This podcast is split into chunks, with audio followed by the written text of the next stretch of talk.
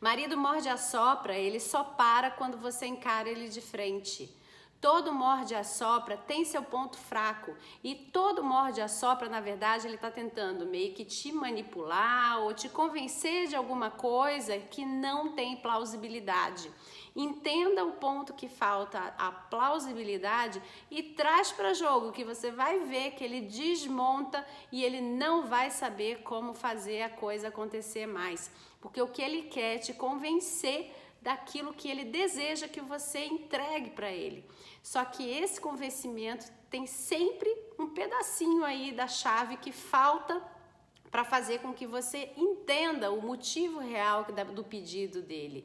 E é por isso que ele fica lá esperneando, enchendo sua paciência, e aí de repente ele vê que não vai dar certo e ele vem pianinho atrás de você. Quando você coloca a regra e você mostra para ele, olha, não adianta você ficar fingindo que você não está entendendo aí, porque eu entendi muito bem o que você fez comigo.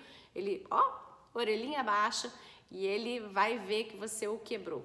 Não deixe acontecer nada disso na sua vida, de ter um marido que fica mordendo e assoprando, porque isso desgasta a relação, te cansa e no final das contas acaba trazendo falta de confiança para o seu casamento.